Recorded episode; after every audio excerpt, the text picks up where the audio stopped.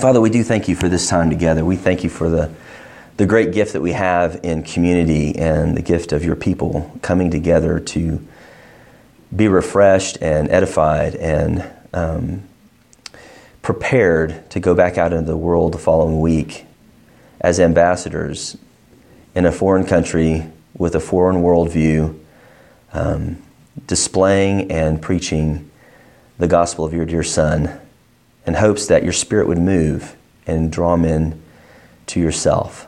We pray that we live faithful lives and that you would help us this morning um, as we study um, a little bit of history.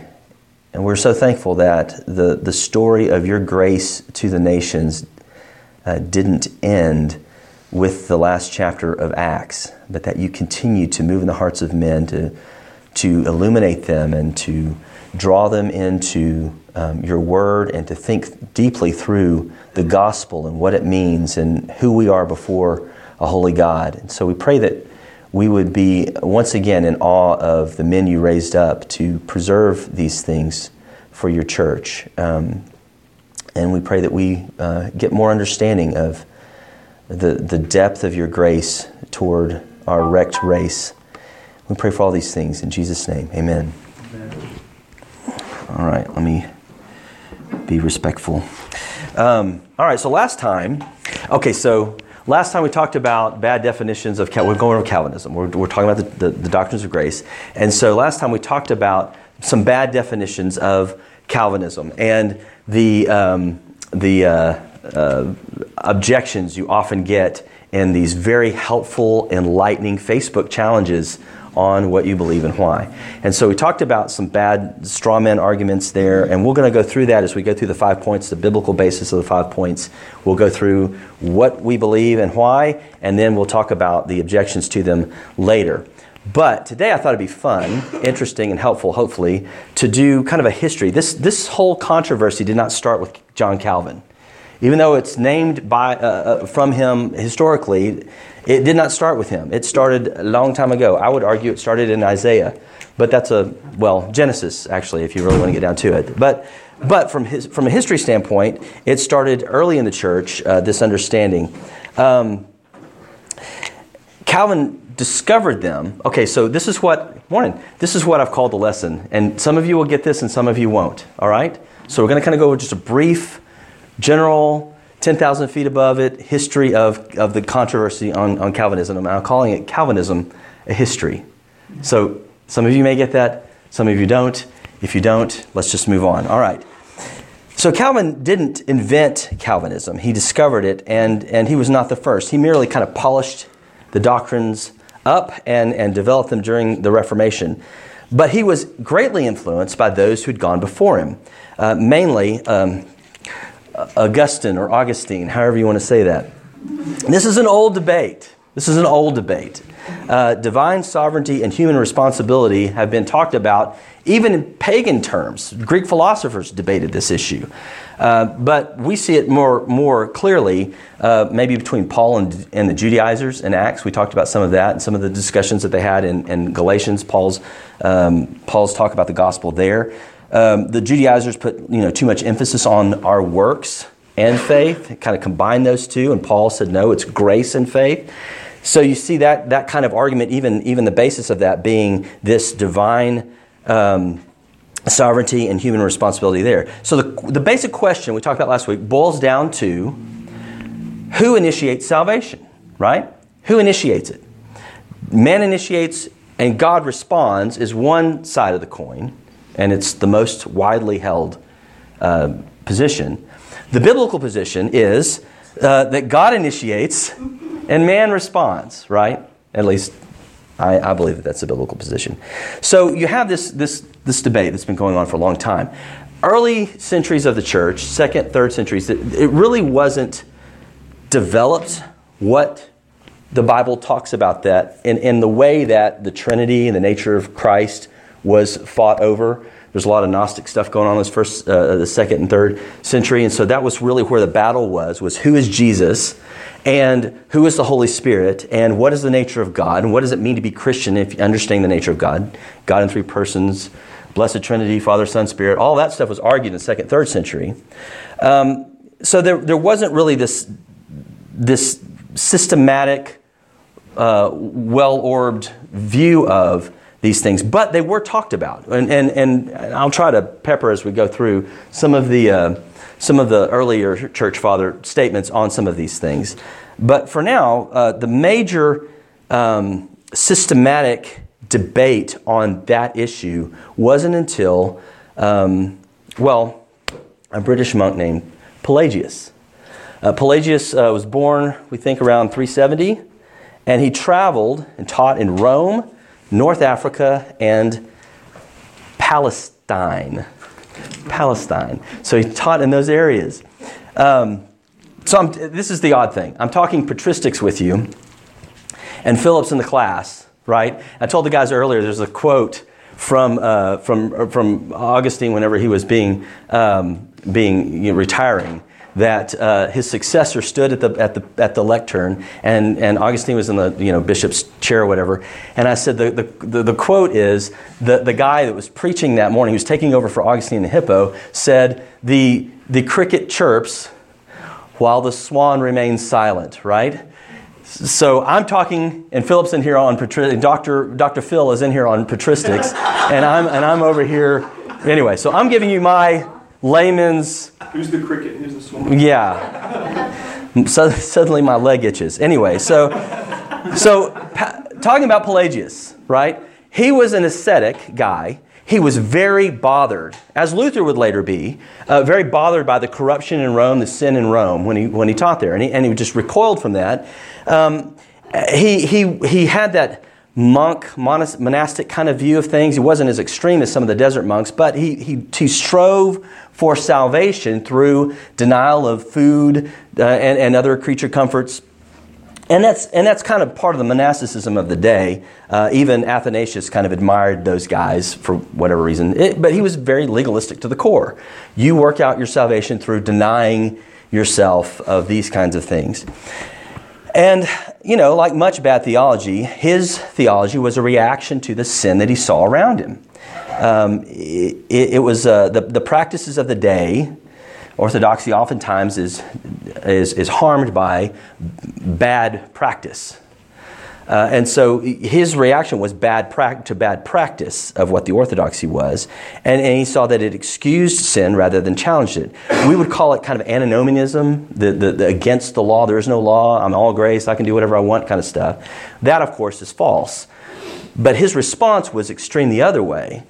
You know, um, and it, and, it, and it influenced his view of the nature of man. Who is man before a holy God? And his view was um, that Adam was created morally neutral. Okay? All things being equal, he had good and evil in his hand, and he either, you know, if, assuming he didn't get an ear infection, he would tip one way or the other. So he, he was morally neutral, um, neither good nor evil, and so are you when you're born. The fall did not affect humanity.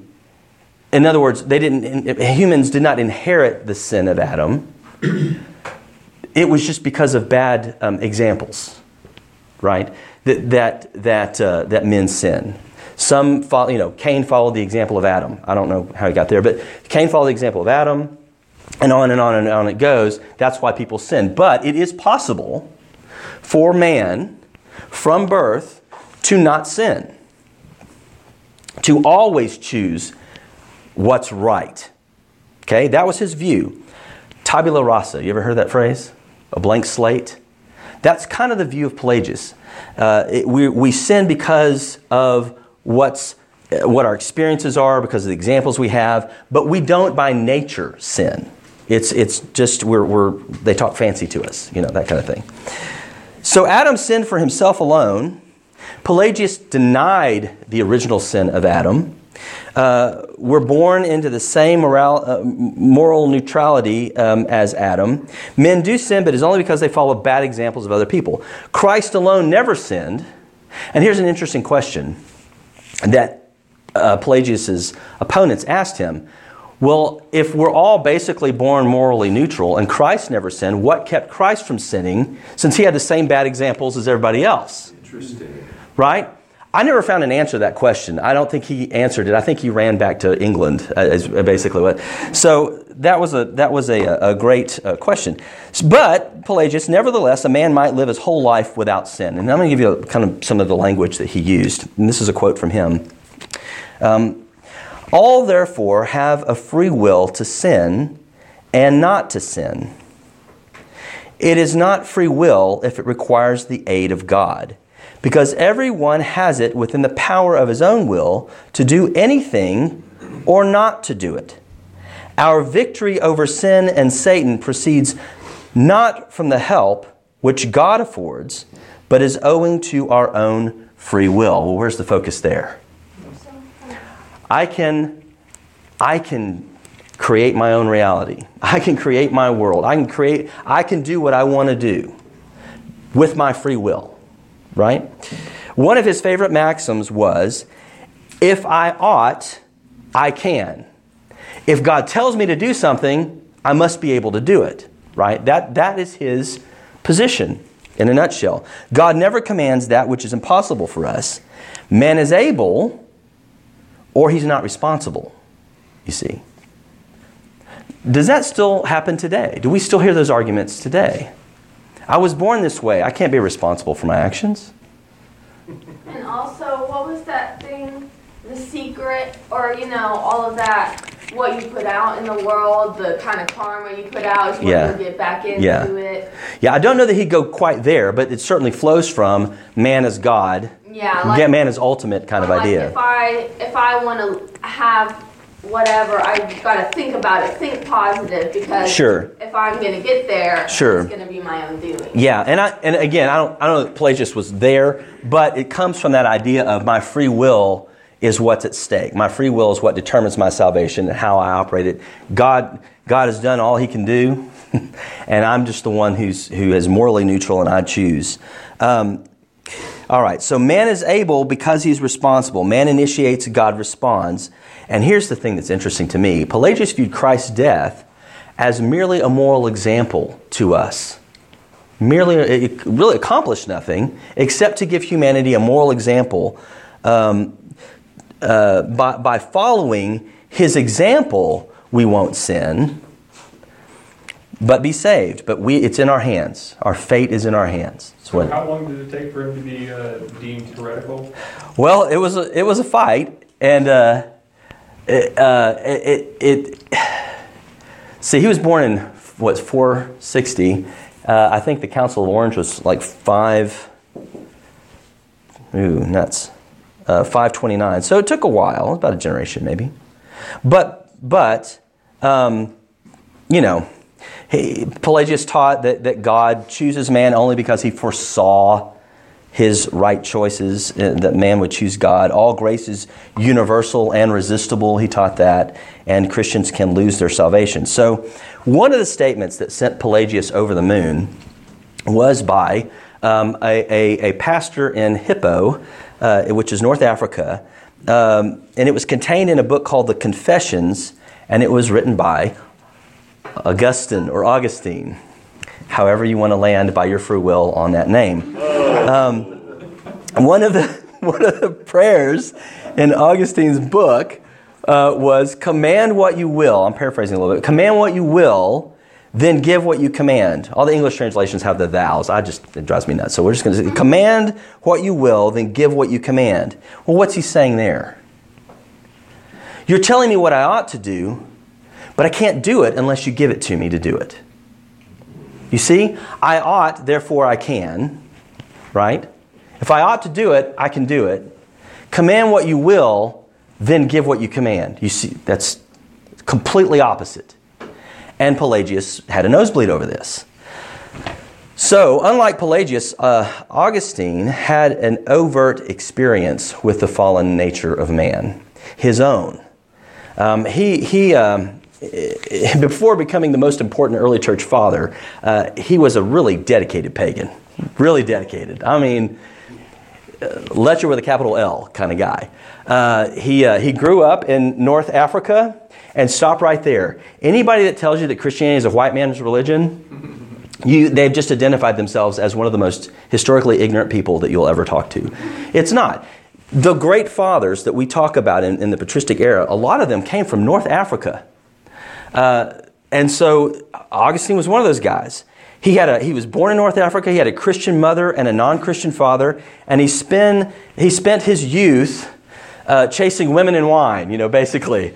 Um, and uh, eventually, he joined the Manichaean cult, kind of a dualistic uh, cult.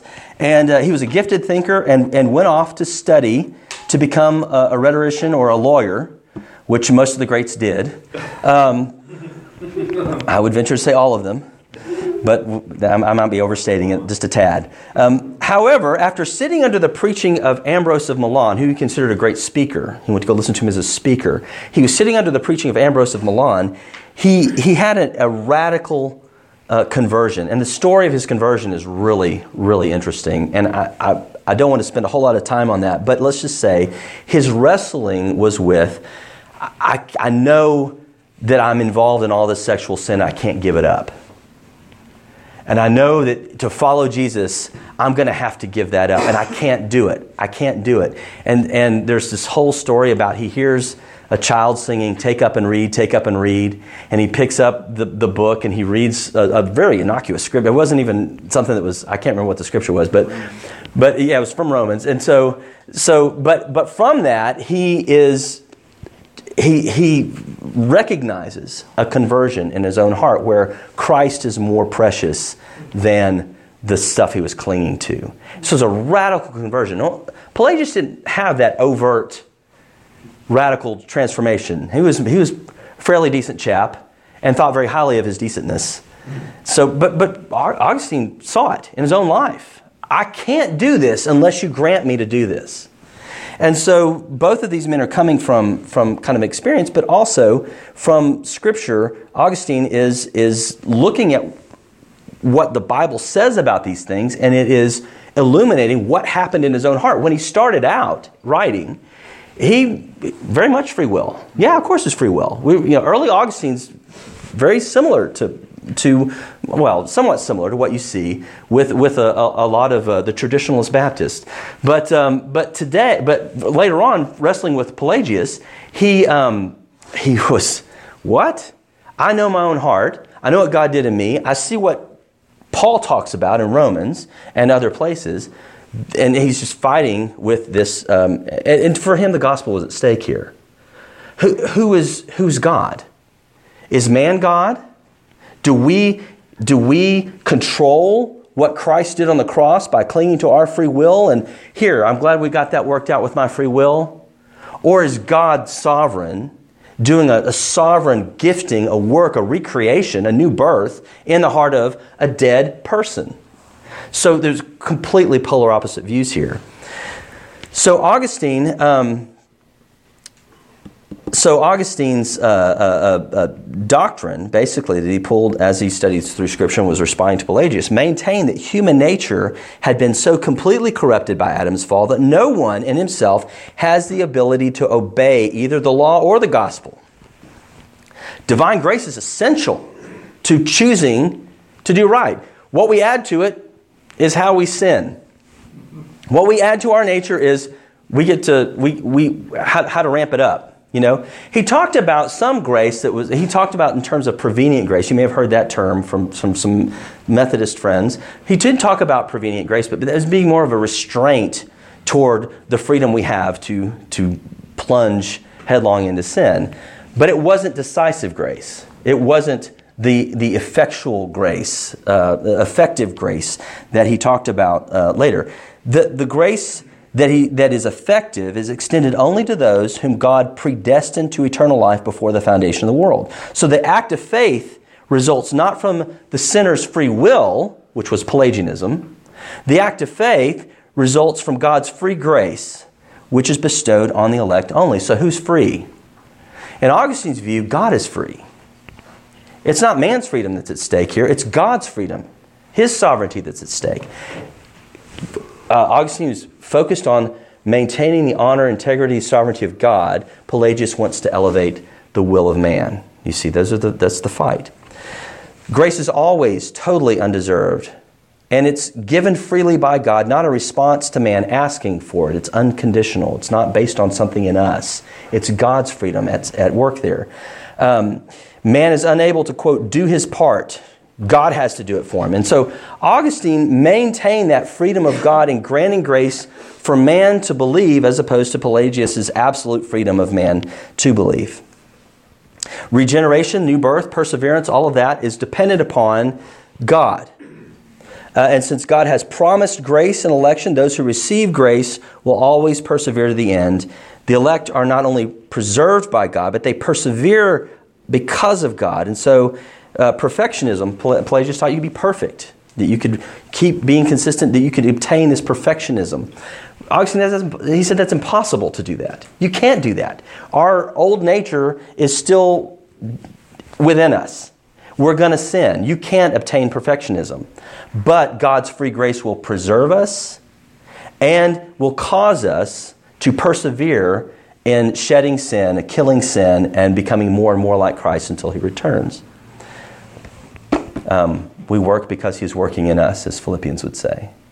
So Pelagius placed the emphasis on man. Augustine looked to scripture that showed God as totally sovereign and man as totally sinful, unable but guilty. So Augustine's arguments were pretty um, forceful. Uh, they were pretty um, convincing, and Pelagianism just toppled in Christian thought. He was, I, I think, ran back to Britain. Uh, but that didn't stop it. You know, it, Bad theology is like weeds. In our garden, we pull one, ten come up. And so some of that happened here. Uh, Pelagianism died, but some of his followers and some other guys were trying to find the middle between Augustine and Pelagius. And um, one of them was a Frenchman. I was French.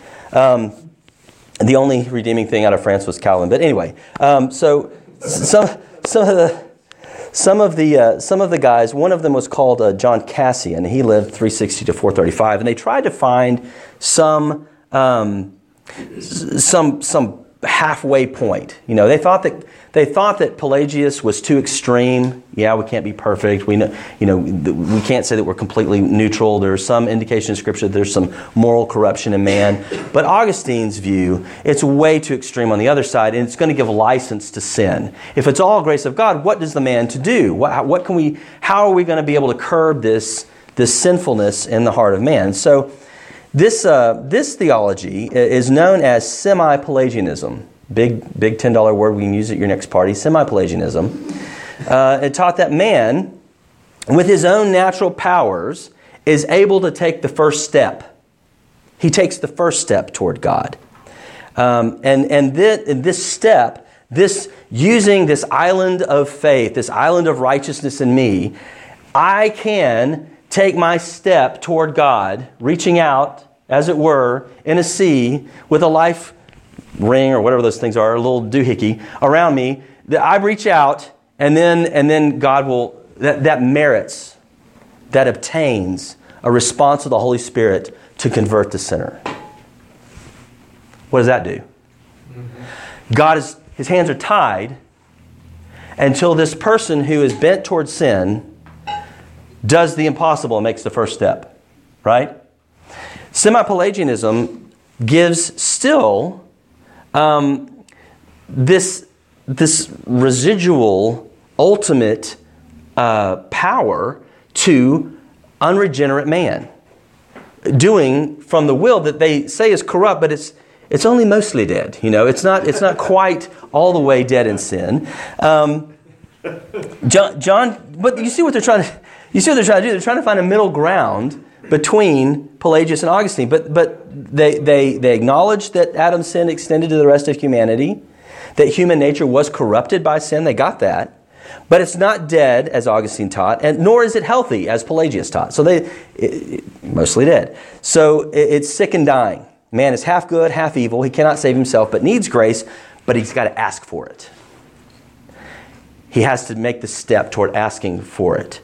All men are given prevenient grace where their wills are enabled to ask for saving grace, but grace is not irresistible or particular. Um, man still initiates, God replies. Man does not inherit the guilt or hopelessness or a hopeless inability of original sin. So they sought to the middle, but they landed closer to Pelagius, you see, than, than, than Augustine. Um, enter the Council of Orange. I guess that's in France. Orange.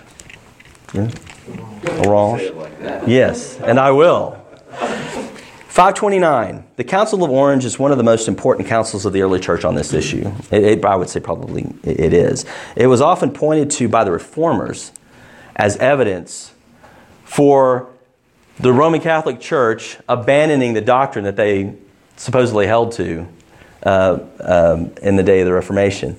They're, the, uh, abandoning the, the, the, the, theology of its own council fathers and, and church doctors. So they, were, they would point back to Orange saying, You're teaching this, but your council condemned this as a heresy. You know, so much for councils. All right. It, it confirmed the Augustinian understanding of the nature of man and condemned not only Pelagianism, but semi Pelagianism. I want to give you a little bit of the flavor uh, of the language. Um, canons 6 and 7 of, of, those, uh, of that council. Just read it to you. Just listen to, to this and think of your Baptist friends. If anyone says that God has mercy upon us when, apart from his grace, we believe, will, desire, strive, labor, pray, watch, study, seek, ask, or knock, but does not confess that it is by the infusion and inspiration of the Holy Spirit within us that we have the faith, the will, or the strength to do all these things as we ought. Or, if anyone makes the assistance of grace depend on the humility or obedience of man, and does not agree that it is a gift of grace itself that we are obedient and humble, he contradicts the apostle who says, What have you that you did not receive? 1 Corinthians 4 7. And by the grace of God, I am what I am. 1 Corinthians 15 10. That's Canon 6. Canon 7 says, If anyone affirms that we can form any right opinion or make any right choice which relates to the salvation of eternal life, as is expedient for us, or that we can be saved, that is assent to the preaching of the gospel through our natural powers, without the illumination and inspiration of the Holy Spirit, who makes all men gladly assent to and believe in the truth, he is led astray by a heretical spirit. What is he doing there? What are they doing? They're condemning semi Pelagianism not as another faction of Christianity, they're calling it heretical. That's a big word. And does not understand the voice of God. Another big statement. Who says in the gospel, For apart from me, you can do nothing. John 15, 5. And the word of the apostle, not that we are competent of ourselves to claim anything is coming from us, our competence is from God. 2 Corinthians 3, 5. That's a big deal. if you would just knock, if you would just pray, if you would just walk this aisle and go jump in a tank, that's your first step, and God takes the nine. Right? Does that sound familiar? Um, R.C. Sproul wrote a book, I think, what was it called? The Pelagian Captivity of the Church or the Babylonian Captivity? That was Martin Luther wrote Babylonian Captivity of the Church. This is the, this is the warp and woof of our evangelism today in, in, in many churches. If you just come down the aisle, if you just do this, if you just do, here's your membership card, therefore you've got to be saved. Theology has consequences, ideas have consequences. And the worldview that if we can persuade someone to use their sovereign free will to take that first step, then they'll be saved, you get into all kinds of gimmicks with that. You'll go to the gas station and buy people's gas, so they'll maybe do read the card, the prayer card on the. I mean, these are gimmicks that people have used to try to get people just to say the prayer. It doesn't. It doesn't even um, address the issue that Pelagius was worried about, which is fighting sin. That was his concern fight sin. Well, you start giving people that kind of stuff. If you just use your will to make this stuff, I got, I'm, I'm done. I've done what I need to do. And you add to it, um, I'm once saved, always saved. You've got a recipe for some very, very bad examples of people who are supposedly Christian, right? It harms the church, it harms the gospel, it harms the, the, the witness to, of Christ in the world. When people who can say, I'm a Christian because I got dunked in a tank, that's what they told me. Ideas have consequences. So all the reformers looked back to these debates, the Pelagian, semi Pelagian debates, and, um, and this council, and wondered why the Roman Catholic Church abandoned it. Um, Martin Luther nailed his 95 Theses in uh, 1517 at the church door in Wittenberg, uh, which is always fun to say. Uh, and, and so that, that was the beginning of the, the formal Reformation. 43 years later, a Dutch professor named Jacob Arminius was born. Okay? And originally, he was a very staunch Calvinist. He studied under Theodore Beza, very high end, supralapsarian, big worded guy, you know. Uh, very staunch Calvinist. Um, and he trained under him, under Beza. He found himself in a debate once, and he couldn't defend his views. And so rather than get sharpen his iron a little bit more, he started reevaluating what he formerly believed. And uh, he, uh, he well, that's kind of an important point, though, isn't it? If we're not able to defend what we believe, how do we address that? If it's an unbiblical position and you see, gosh, this really doesn't fit with the Bible, reevaluate, check it out. If it's biblical, get better at defending it. you know? But we have to assess uh, where, where we are on that. So otherwise, we're going to be to and fro by the winds of error. So Arminius looked to Romans 7, and he said that Paul, rather than describing the life of a Christian who fights with innate sin in their life, what I want to do, I don't do, what I don't want to do, I do, who can deliver me from this body of death? He saw that as Paul's pre conversion. See?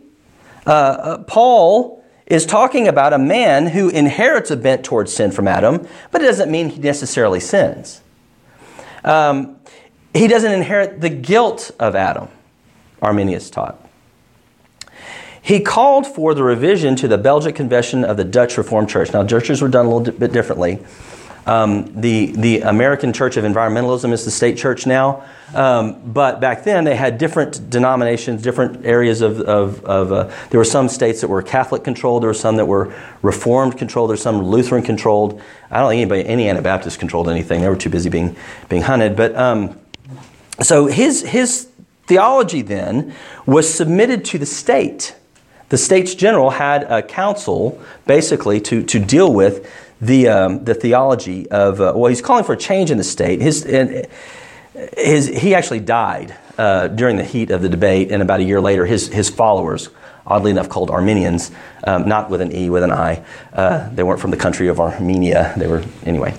Um, his theology was submitted to, to the, the States General in, in, in, in Holland, and they were, and they were calling uh, for uh, the re- Reformation of the Belgic Confession and the Heidelberg Catechism, which were the two main documents that the church in Holland used, the Dutch Reformed Church used to, um, to judge their, their churches. And so, of course, he was called a Pelagian. I mean, you, but he wasn't a Pelagian. Arminius was not. He was closer to, to that of semi Pelagianism in his views. Um, but his overall theology is actually better than semi Pelagians. And so we, we kind of think of Arminius as being in error, but not outside the pale of orthodoxy. I mean, if, orthodoxy is a circle, he's pegging the edge, you know, kind of, he's on the side there. So, uh, but he's still within. He's still within Orthodox views. They didn't think so at the church, at the Dutch church. They, they viewed what he said as heretical. But I think, I think over time we've kind of backed off of that. Um, all right. Arminius himself was closer to Calvinism than his followers. Uh, his followers kind of went a little bit more radical on that. Um, all right. And anyway, like I said, uh, Arminius died during the controversy. his followers would draw up five articles of faith based upon his teaching. Okay? They're, they're the ones who promoted. These are our five points of attack that we're going to do against the Dutch Reformed Church in these areas of doctrine. So the response to that was to respond to the five points of attack. And it was done uh, what's known as the Synod of Dort. Dort. It's a great word. Um, this was a seven month meeting of pastors from Holland, Germany, Scotland, England. I mean, guys from all over came to discuss what we believe and why, respond to the, the, the, the followers of Arminius had these objections or these, these protestations uh, against the Dutch church, and they called them the remonstrance. That was for protestation. So the remonstrance was given to um, the States General, and the Synod was called to respond to it. And so they, they um, objected to the doctrines in the Confession of the Catechism relating to divine sovereignty, human inability, unconditional election, particular redemption, irresistible grace, and the preservation of the saints. this is their position. And I had a chart I was going to bring, and I completely forgot of, of the different positions, but maybe I'll bring it next week. So here's their position God elects or approves on the basis of foreseen faith or unbelief. You've heard that one? God looks down the corridor of time and sees who responds with their awesome free will, whether or not they will believe or not. That's, that's the Arminius, Arminian position on that. God looks down the quarter of time for foreseen faith or unbelief. Number two, Christ died for all men and for every man, although only believers are saved. Number three, man is so depraved that divine grace is necessary for faith and, or any good deed. Number four, this grace may be resisted. And number five, whether all who are truly regenerate will certainly persevere in the faith is a point which needs further investigation. They weren't sure. Do we, do we stay? Are, are we preserved in a state of grace? Are we preserved as redeemed, or can we lose it?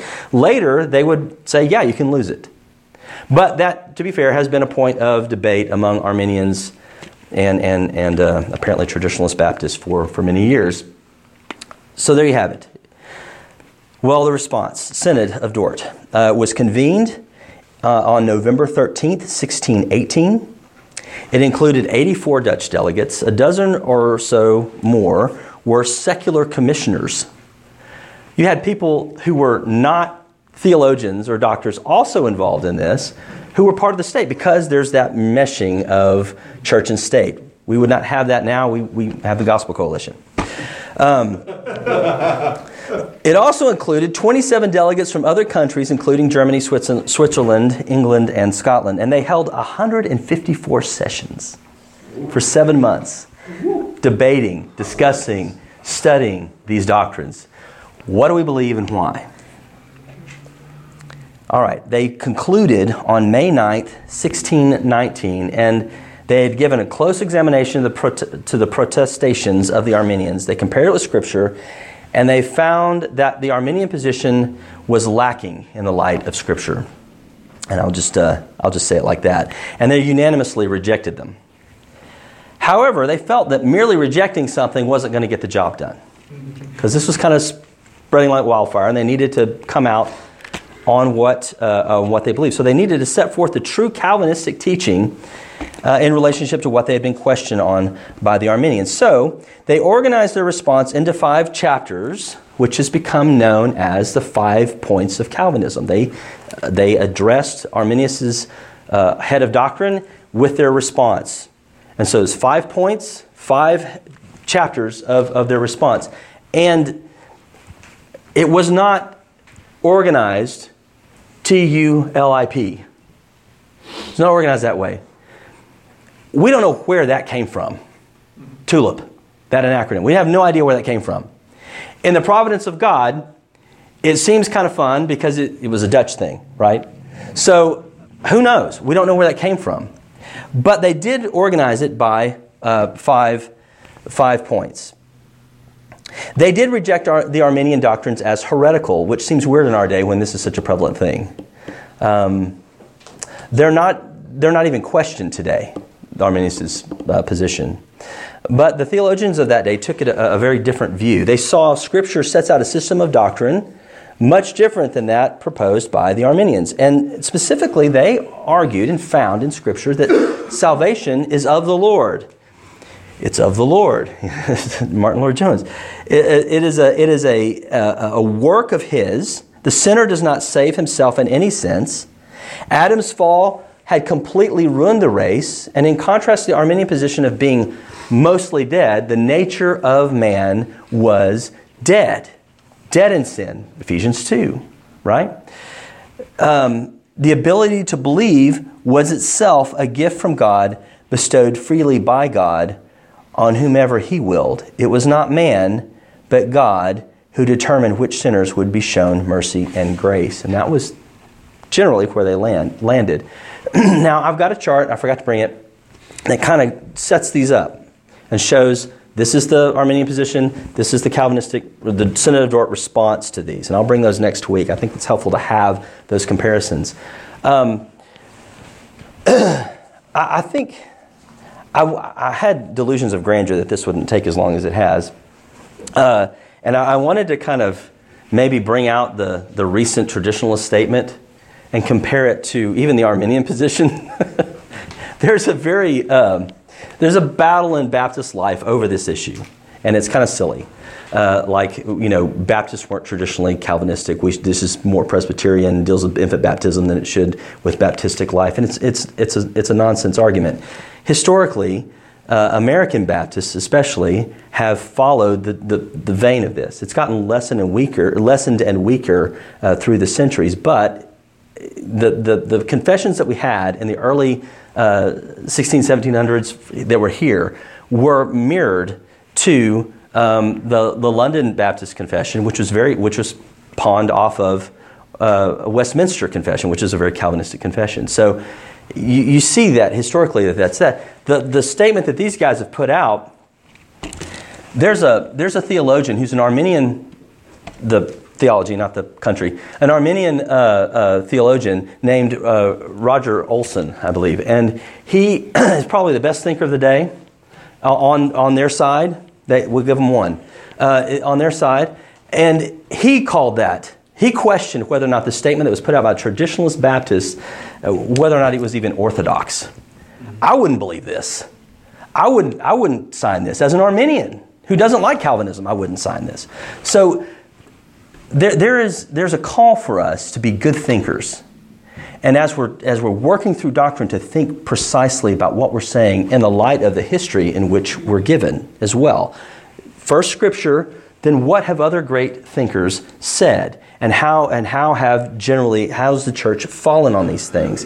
And uh, you see that in these councils and the, and the, and the uh, Augustine and, and, and Pelagian debate where these guys have fallen, who, who um, seems to be the dominant, um, the dominant position throughout the centuries. I, I do think that even though that's the case, that there's a, there's a great weight of history on the side of this argument, um, it is uh, our responsibility as priests of our homes uh, before God to, uh, to, to study this for ourselves. You know, I don't believe this because Augustine says it. I don't believe it because Calvin says it. I believe it because Bible says it. But I've worked through it. I've tried to study it, and I continue to study it. I think it's, a, you know, it's one of those things. It's like an onion with a lot of layers.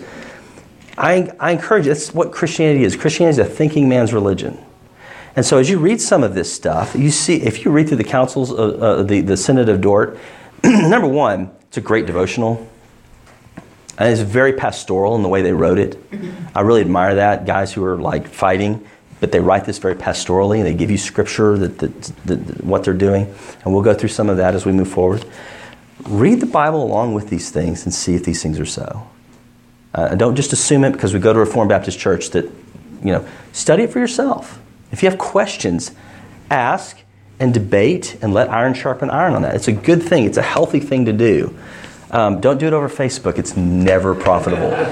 never profitable. I got sucked into one of those recently, and I wanted to just. Uh, I had to repent for murderous thoughts. Anyway, so. Oh, yeah. Oh gosh. Some people you just rather bang your head against the wall than talk to them on Facebook, but but they won't go to lunch with you. anyway, there it is. So any any questions? I know I just I, like I said, ten thousand foot view of history. There's a lot of stuff that I did I did not talk about. Yeah, Synod of Dort. Yeah. When, when was that? Sixteen nineteen is when it, whenever it, it was the final. So a hundred years after the nailing of the. Yeah, yeah. So second generation, third generation re- Reformation. They did declare it as heretical. Just They did, but I'm not. Okay. I think that's. Uh, I think that's. Um, they get the gospel right. Christ died for sinners, of whom I am chief. Um, they get substitutionary atonement there. I look at Arminianism not as heretical teaching. I think it's an error. I, I, I don't think it's right, and I think it leads to her- heresy. Open theism being very very obvious one, but I don't think guys who are gospel guys who believe that we've inherited sin, that we, you know, they believe this idea of prevenient grace that brings you to a state of neutrality, but God has to work first. And, and, and they, they put a lot of emphasis on that prevenient grace statement by Augustine, or Augustine, however you want to say that. But I don't see them as heretical, and I, and I think that's a danger to do that because then we just look like I mean it's just a witch hunt thing. I think I think semi-Pelagianism. I think the traditional statement certainly could be if we had stronger, tighter uh, church discipline in the Baptist church, we might have been able to come down on that a little harder. Um, but but not you know guys like Olson. I wouldn't call him a heretic. That'd be crazy. He, the guy loves Jesus. I'm not, I'm not. That's crazy. So I just think that what they are doing is an error, and and it's kind of a confused, inconsistent Christianity, we may call it. Christians with heretical views. Well, no, because then they wouldn't be Christian. I think er- error is probably the better way to go on that because I'm sure I have some error in my views. So Um, you think at that point it'd be something that would need to be debated between, It's an in-house debate. yeah. Arminianism and Calvinism is an in-house debate. Yeah, so- I'm not going to throw those guys under the heresy bus. It's not a, um, uh, how to put this? Uh, they are Christians. They are they are correct on what is core to being a Yeah, Christian. yeah. It's the. This is a secondary. This is a secondary issue. This is not a core issue. And I think it's one of the reasons it was wait. It was a while before it actually got to be debated. Is that that you know who is God, who is Jesus was the core issue early on, and then it became who is man before holy God. You know, and so uh, Pelagius uh, clearly. I mean, because what that affected the gospel, right? Pelagius, Jesus just died for a good example. There's no atonement there. Uh, there's no reason for his sacrifice. Um, and semi-Pelagianism to, this, to the same extent. There's no reason for his sacrifice. I mean, so the gospel's at stake in those. With Arminianism, I don't think so. They, you need Jesus to have any of this, right? You need Jesus to have, to be forgiven, to be. I mean, so they will confirm uh, atonement, the necessary, uh, uh, the necessity of Christ's blood for salvation. So I'm not going to throw those guys on the bus. So yeah. I know it's ten thirteen, real quick. Oh my gosh, it Would is. you say that the elect do have free will or will? Or would you say they're still slaves to righteousness that God is able to free one? I would say that in the great mystery of salvation, that I am, I, I, I trust, I believe that God has called me from before the foundation of the world to be saved. And so the way I view my salvation is, but prior to Christ doing the work that only He can do in my heart, I'm a slave to sin just like the rest of mankind. I think Ephesians 2 speaks to that issue. Even if you're elect, that doesn't save you. What saves you is faith in Christ. And I can't give what I don't have. And so, but for the Holy Spirit working and gifting faith in me, I would still be a God hater. You know, so so the election talks is basically a, a marker of at some point in time and space, he will no longer resist, right? He gets tired of the resisting. I guess is a way to put it. That's that's. I don't think that people are born with this free will if they're elect and not if they're, you know, reprobate. I don't. I don't think that. I think we're all born, and it's carved out of a fallen humanity. Those who will come to Christ, not not just these peppers of free will people. So free will doesn't exist. Free will, uh, I don't like that term because of Pelagius's view, and it tends to have that connotation. I prefer the term free agency because we make choices. Right. We have a- I, we have a will. We're image bearers, and God makes choices, and He gives us that that ability to choose. We're not animals. We're not simply instinct creatures. But underneath that is ultimately God's will at work to will and to do according to His good pleasure. So it's not unbounded free will. It's bounded. It's, it's confined within. It- yeah. If I'm, if I am, if I am, This, this is something we need to chat over over lunch. yeah. Either later today. Yeah, no, we need to we need to have a Facebook debate. We should have a Facebook debate. Be done with it. Uh, all right, it is 10:15. They're starting in um, in four minutes. Yeah. Four. There are people who don't need to. Yeah, yeah. All right. So let's pray.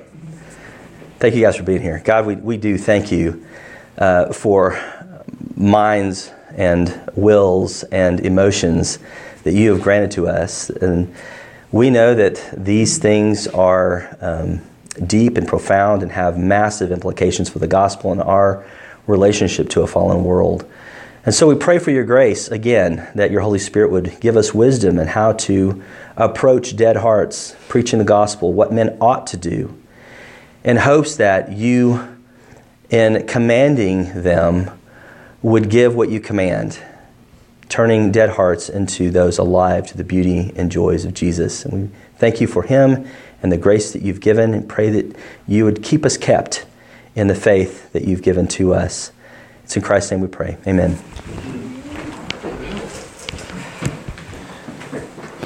There, there's a lunchtime debate over there. Oh my God.